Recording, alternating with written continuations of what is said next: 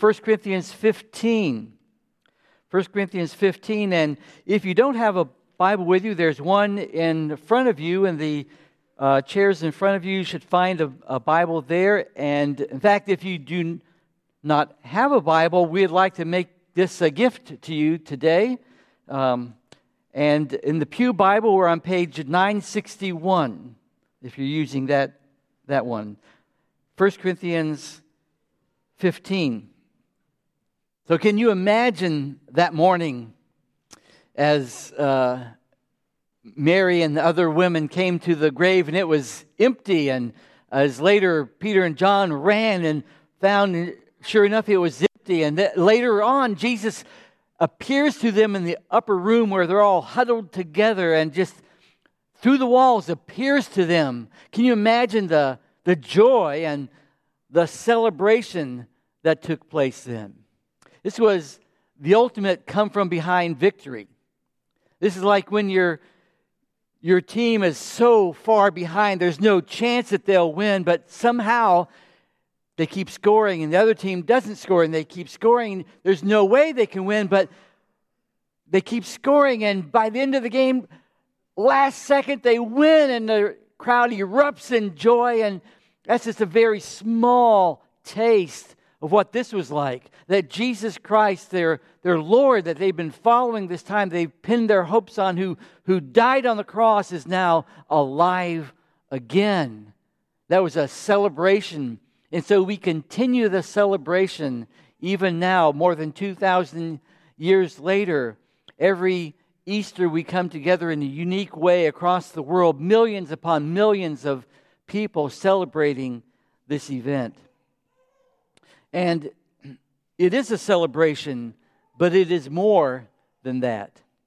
And uh, in fact, our eternal life depends upon it. And we see in 1 Corinthians 15, the first four verses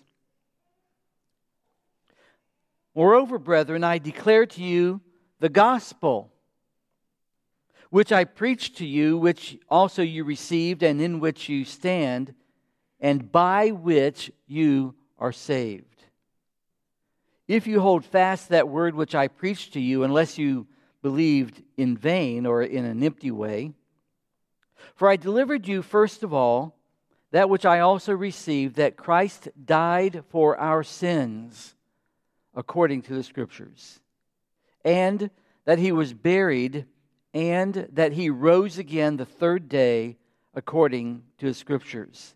That is the gospel message by which also we are saved. If we believe that Jesus died for our sins, we confess our sins to Him. We know He died for them.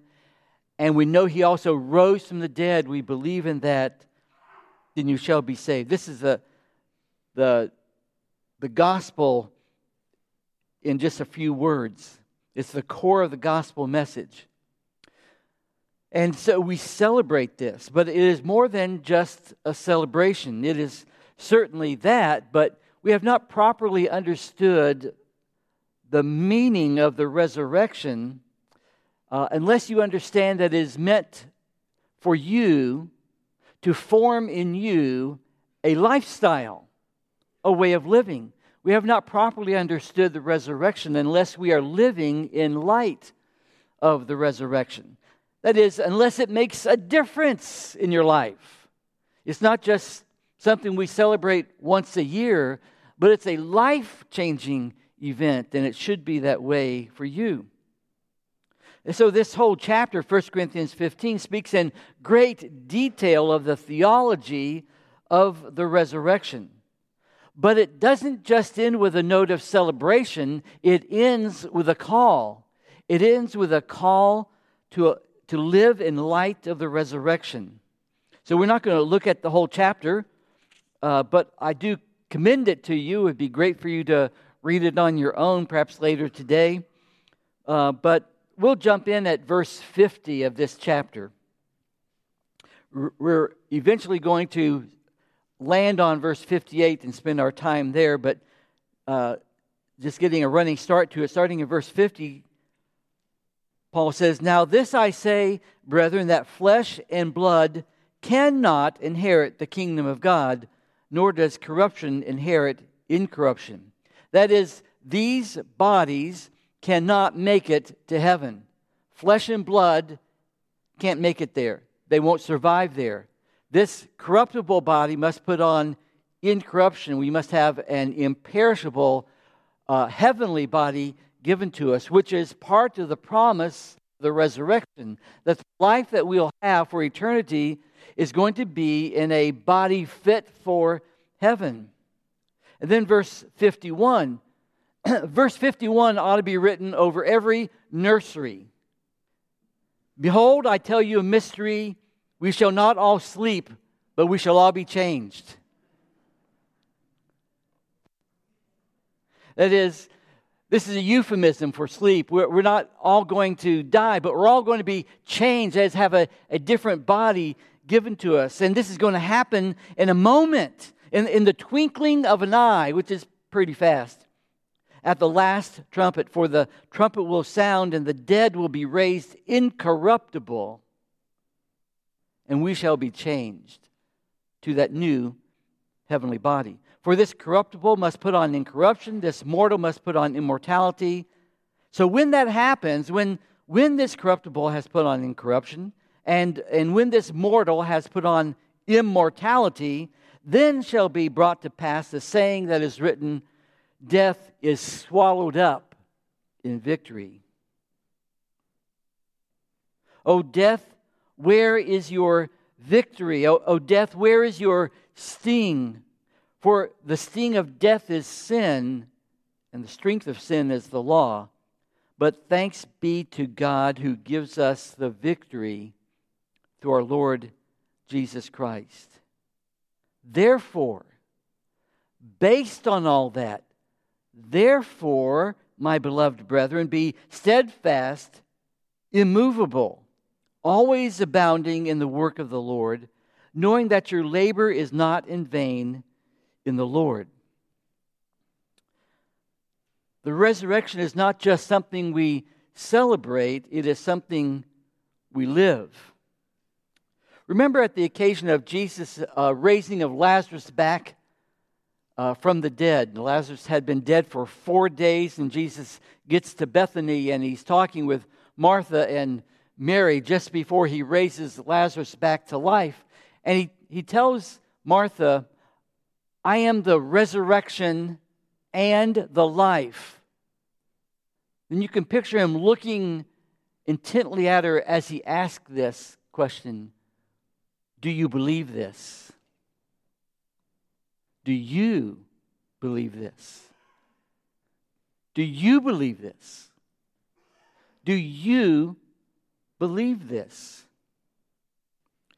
Because it isn't just about the resurrection, it's about the life. I am the resurrection and the life. So if someone watched a video of you this coming week, would they say at the end of the week, now, now there's a person who, who thinks and acts and responds, and the, their behavior of life could, could only be someone who lives in light of the resurrection. That, the, the way this man treats his wife is proof that he's living in light of the resurrection. Uh, or the way this parent loves and cares is formed by the resurrection. The way this worker is a testimony at work is because his life is formed by the resurrection. The way this student is a testimony for Christ at the university is because they're living in light of the resurrection.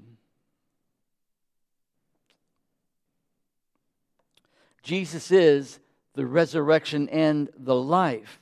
And he would ask us this morning, Do you believe this? So, what does it mean to have a resurrection mentality? What does it mean to live in light of the resurrection? Well, that's what we're going to see in verse 58 here this morning. And in this verse, Paul, writing under inspiration of the Holy Spirit, gives us three statements about what it means to live in light of the resurrection. First of all, he says it is a life of unusual stability. He words it this way Therefore, my beloved brethren, be steadfast, immovable. So, is your life a picture of that kind of stability? Is it firmly anchored in the gospel of Jesus Christ?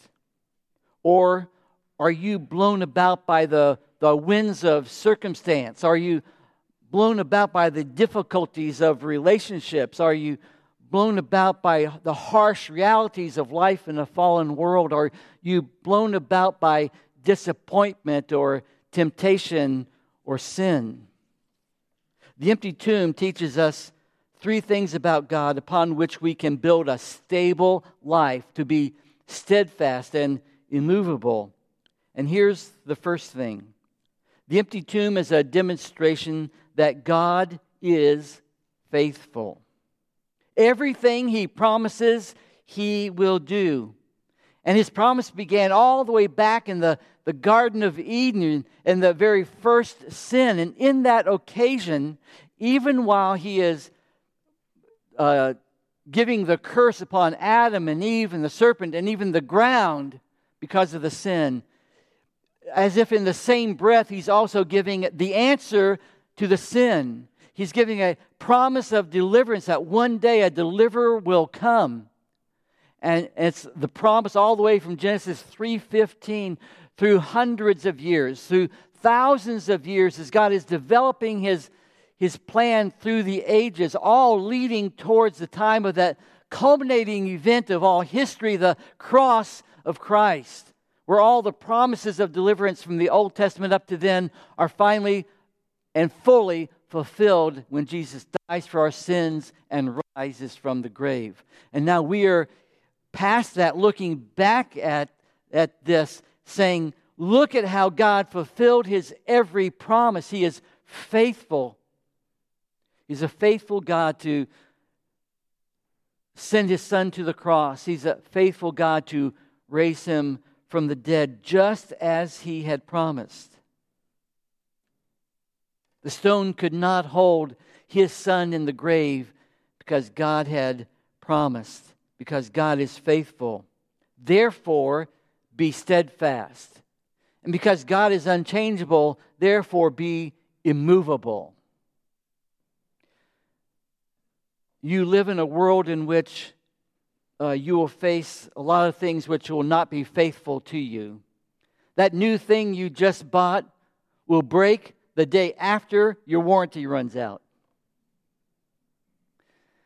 The friend you have confided in may betray you, even as Jesus was betrayed by Judas. The, the institutions of man will fail you. The thing you have put your hopes in will fail you. You will fail you. Your dreams may die, your hopes diminish, but there is one who will never, ever, ever, ever fail you. He is faithful to everything he has promised, and the empty tomb is empirical evidence that God is faithful. He is faithful to his every promise. He is faithful to his promises to you. And so you can be steadfast in him because he is faithful. Secondly, God is awesome in power. Not only is he faithful to his promises, he has the power to fulfill all his promises just as he has promised. Have you, have you ever made a promise as noble intentioned as you are and you just were not able to fulfill it for whatever reason? If you're searching for an answer, it's yes. We've, we've all been there. But there is no limit to the power of God.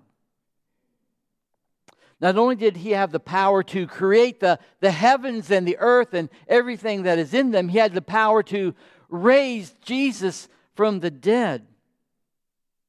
And since he could do that in his power, what can he do about your problems? Does he have the power for that as well? The amazing thing is that Scripture tells us that this resurrection power is now available to us as well because as children of God, we have the Spirit of God within us. The, the Spirit who raised Jesus from the dead dwells in us as believers. We have that power in us. We're not left to live life in our own power. Do you ever feel like life is too big? It's, it's just too overwhelming, too complicated, too confusing, too, too hard. Well, there is resurrection power in the Lord. This is why the Apostle Paul exclaimed in uh, Philippians 3:10, "Oh that I might know the power of His resurrection." God is awesome in power, and He empowers us for godly living in his resurrection power. In his power, we can be steadfast and immovable. And God is gracious. Not only is God faithful and powerful, God is gracious. Who of us could stand before God and say, God, based on what I've done, the kind of life I've lived, I deserve entry into heaven. Well, none of us could. We are all dependent on His grace. And if it were not for His grace, none of us could go. None of us deserve it.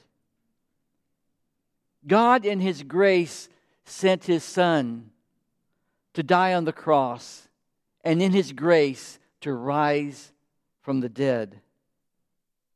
Why?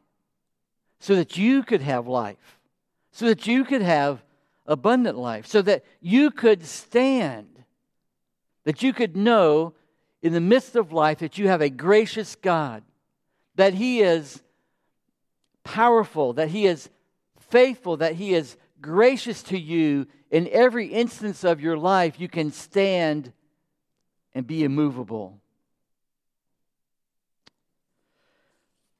Not only does the resurrection provide for us a, um, a life of unusual stability, but also, secondly, an abundant life. It's the next phrase here. Therefore, my beloved brethren, be steadfast, immovable, and notice, always abounding in the work of the Lord. Always abounding I love those words. In John chapter 10, verse 10, Jesus promises, as the great shepherd, that he came to not only give life, but give abundant life to his sheep, to his followers. To abound is to be enthusiastic and hopeful and motivated and fruitful and courageous in life. And the resurrection shows the way. Since we believe that not only did Jesus die, uh, die, for our sins, but he rose from the dead, and he said that those who believe in him will rise from the dead also, since we believe in that power, that resurrection power, then what should we be afraid of? What is greater than that power? And this power is a transforming power. In the power of the resurrection, I believe that broken marriages can be healed. In the power of the resurrection, I believe that those addicted to uh, pornography can be delivered. In the power of the resurrection, I believe that rebellious children can be submissive. In the power of the resurrection, I believe that those who are fearful can have courage. In the power of the resurrection, I believe that those who are depressed can know hope and walk in hope again. In the power of the resurrection, I believe that those who have substance abuse issues can know victory. In the power of the resurrection, we can be steadfast, immovable, and always abounding. Why? Notice verse 57. But thanks be to God who gives us the victory through our Lord Jesus Christ. He gives us the victory through Christ. Therefore, because of that, He has given you the victory. Therefore, be steadfast, immovable, always abounding in the work of the Lord. The resurrection shows that we can do more than just survive, we can thrive we can and should live in victory because of it. Because of the resurrection, we, be, we believe in life. We believe in abundant life. We believe in eternal life. We believe in transformation. We believe in victory. We believe in the resurrection. We believe. Listen, you can't believe and be passive. It should flip a switch in you because He lives and I can have this abundant life in Him. Always abounding. Notice the rest of what that phrase says always abounding in the work of the Lord. So we notice that the, the purpose of this abounding life is not my leisure, but the Lord's work. It is not to abound in my own comfort, but to abound in courage and confidence in the work of the Lord. So, for instance, uh, the reason the, in the resurrection power, someone who is fearful can find courage is not just for them to feel better about themselves, but to find courage so that they can live for the Lord, so that they can work for the Lord, so that their life will be a testimony for the Lord, abounding, therefore, in the work of the Lord. It is a life that is abounding for Him, a life that is abounding for Him. Hear these words from John MacArthur on this verse. He says, What a word Paul gives to the countless Christians who work and pray and give and suffer as little as they can. How can we be satisfied with the trivial, insignificant, short lived things of the world? How can we take it easy when so many around us are dead spiritually and so many fellow believers are in need of edification, encouragement, and every sort of help. When can a Christian say, I've served my time, I've done my part, let others do the work now? We're to be always, always abounding in the work of the Lord.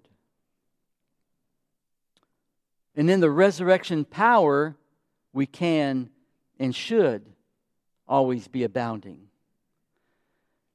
You might say, well, but I'm pooped. That's not a biblical word. but I get you. I, I know what that's about. But you see, it's, it's in His power. It's because of the resurrection power that is available to you that you and I can always be abounding in the work of the Lord. Not only does the resurrection lead to a life of unusual stability and an abundant life for the Lord, but lastly, it leads to a life that counts. Here's the last phrase of that verse knowing, so you're certain of this, knowing that your labor is not in vain in the Lord. It's a life that counts, knowing that your labor is not in vain in the Lord. The gospel, and especially the resurrection, is the lens through which we should view all of life and interpret all of life. Because of the resurrection, all that we do for the Lord has purpose and meaning. All of it does. God never wastes anything in our lives. It is never vain, it is never empty. 2 Corinthians chapter 4 verse 17 Paul writes for our light affliction which is but for a moment is working for us a far more exceeding and eternal weight of glory for our light affliction now let me remind you of Paul's light affliction he was beaten, he was whipped, he was stoned to the point that they thought he had died. They drug his lifeless body out of town. He calls this our momentary light affliction. It's momentary because, in comparison to eternity, but he says that even this, even the, the, the, negative things, even the affliction that we suffer, even that is, is working for us a far more exceeding and eternal weight of glory. So, even the negative things God is using in your life, He wastes nothing.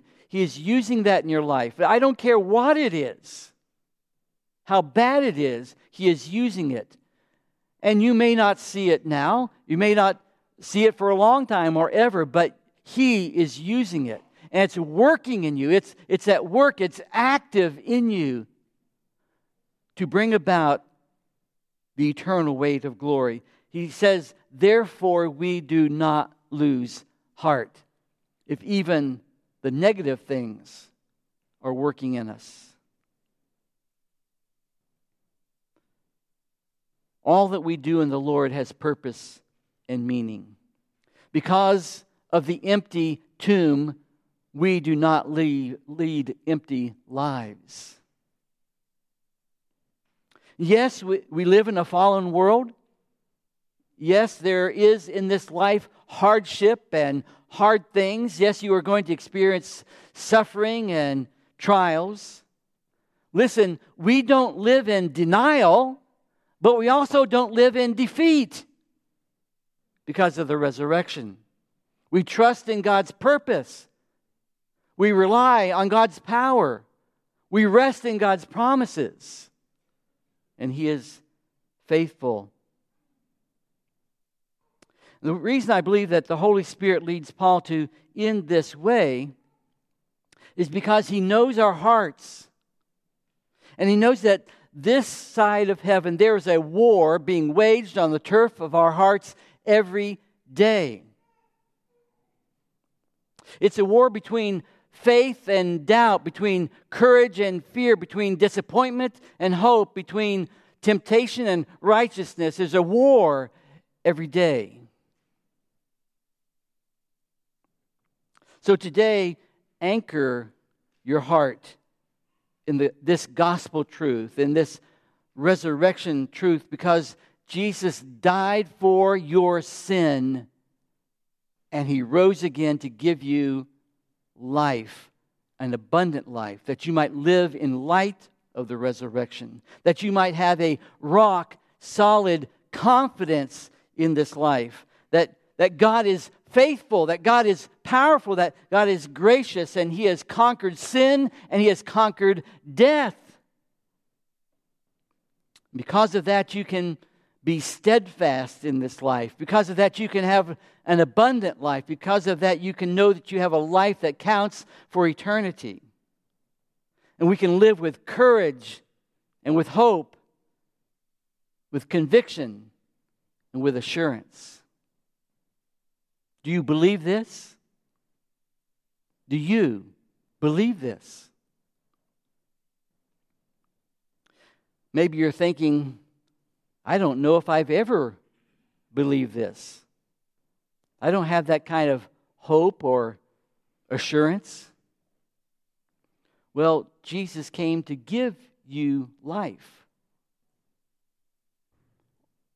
Call out to him, cry out to him.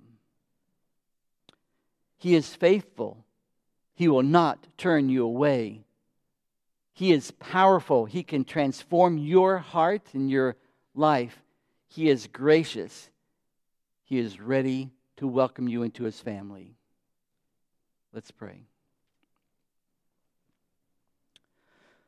Lord, we thank you for the blessed truth of the resurrection, that it not only has great eternal value and meaning for you, but for us as well. Because you said that not only are you the resurrection and the life, but those who believe in you will have life as well eternal life, abundant life, a life that is steadfast and immovable, a life that is abounding for you, a life that has purpose and meaning, and you graciously grant it to us. Lord, I pray for any who who don't know the reality of this, have not experienced it yet in their own heart in a personal way, that they might confess that they have sinned against you, holy God, that they might place their trust in the fact that Jesus Christ died for those very sins and that he rose again to defeat death and grant life to all who trust in him. In Jesus' name we pray. Amen.